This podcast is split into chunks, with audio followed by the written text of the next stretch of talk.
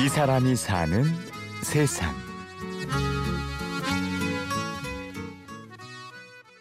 사실은 이 서점을 이렇게 낼 거라고 생각은 하지 않았어요. 누구나 자기가 불가능한 꿈과 꿈 같은 거 하나 가지고 있잖아요. 뭐 조그마한 식당을 차리고 싶다거나 내 회사를 갖고 싶다거나 어떤 사람이 되고 싶다거나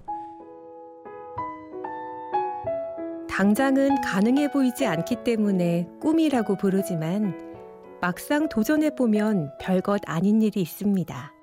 저 역시 좀 오래전부터 시집만 파는 서점을 가지고 있었으면 좋겠다. 그런 서점을 운영했으면 좋겠다라는 생각을 했었는데 어, 왼쪽 눈에 좀 이상이 생겨서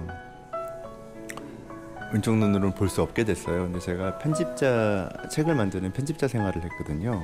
원고를 교정을 보고 책을 많이 읽어야 되는 장르인데 그럼 아무래도 눈이 혹사당하는 측면도 있고 또 눈이 한쪽만 남았다는 게 저희한테 되게 공포감, 불안함을 주더라고요. 그 전에 더 몸이 망가지기 전에 혹은 어떤 일이 어떻게 발생할지 모르니까 내가 하고 싶은 걸 한번 해보자라고 생각을 하게 됐어요. 그게 되게 큰 계기가 됐고 그리고 지금 망설이면 지금 이 나이에 망설이면 나중에 결국 못하게 되겠구나라는 생각도 들더라고요. 고민하지 않고 그냥 해야겠다.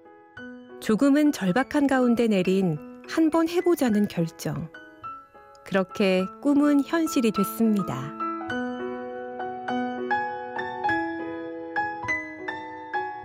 거미 새끼 하나 방바닥에 나린 것을 나는 아무 생각 없이 문 밖으로 쓸어버린다. 서울 신촌역 근처의 한 서점. 시 낭송회가 한창인데요. 335 시를 듣는 사람들 뒤에서 지켜보는 한 남자. 바로 시인이자 이 서점을 꾸리는 오늘의 주인공 유희경 씨입니다.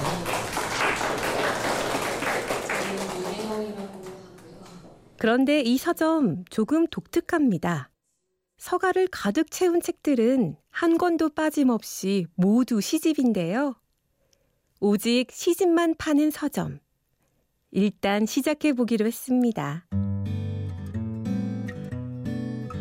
모험이나 어떤 과감한 행동을 즐기는 편은 아니에요. 좀 그런 걸 망설이고 두려워하는 편인데 모든 일들이 마치 이거를 할 수 있게 도와주는 것처럼 하나씩 하나씩 다 그렇게 진행이 됐어요.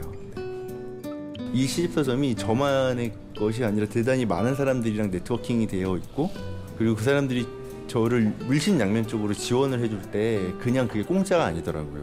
그러니까 부응해야 하고 그 부응만큼 부응해야 되는 것 같아요.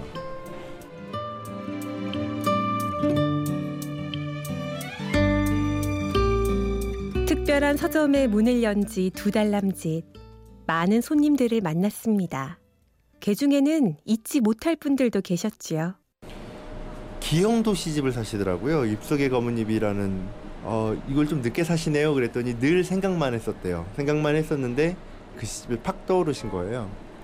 골라드렸더니 구석에 앉아서 한참 읽으시더라고요. 그러더니 너무너무 좋았다고 혹시 다른 시인이 있을까요? 이렇게 물어보시길래 신보선 시인의 슬픔이 없는 15초를 골라드렸더니 되게 또 좋아하시면서 골라가신 그런 손님도 기억에 남고 사람들 아무도 안 믿는데 여기 서서 한 두세 시간 망설이다가 한 권의 시집을 사가시더라고요. 뭐 사유나 연유는 모르겠지만 분명 시집 한 권 살 돈밖에 없었을 거라고 생각을 해요. 젊은 분이었는데 지금 가지고 있는 수중에 만 원밖에 없는데 그 중에 8천 원을 시집에 투자할 만큼 되게 절박했던 사람이었겠죠. 그리고 그렇게 얻은 기회를 섣부르게 날리고 싶지 않았겠죠. 그러니까 되게 오랜 시간 망설였을 거라 생각을 하고.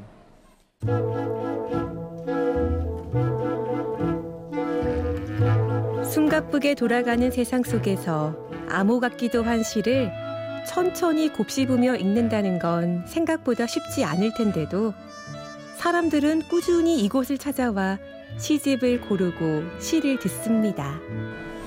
시가 위안이 된다, 위안이 될 거라고 기대하는 사람들은 생각보다 많지 않으세요. 그런 독자분들은 시가 위안이 될 거라고 믿는 독자분들은 별로 없지만 시가 나한테 뭔가를 줄 수 있을 거라고 믿는 분들은 많고 실제로 얻어 가시는 분들이 많으시죠. 제 차 오시는 분들이 저는 제일 좋아요.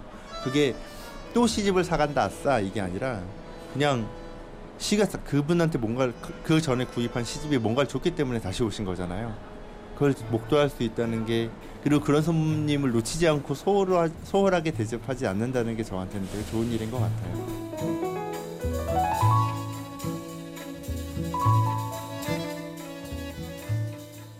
사실 희경 씨는 이 서점이 그리 오래 존재하지 못할 수도 있다고 생각합니다.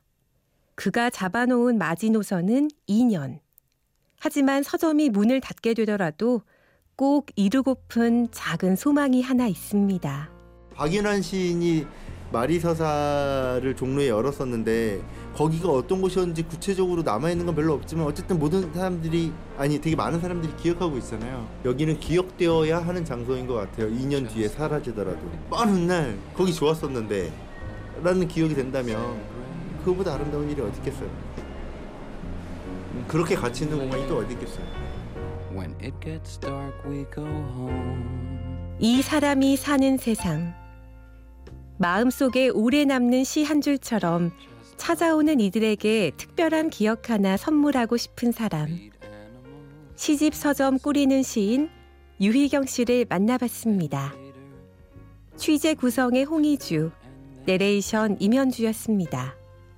고맙습니다.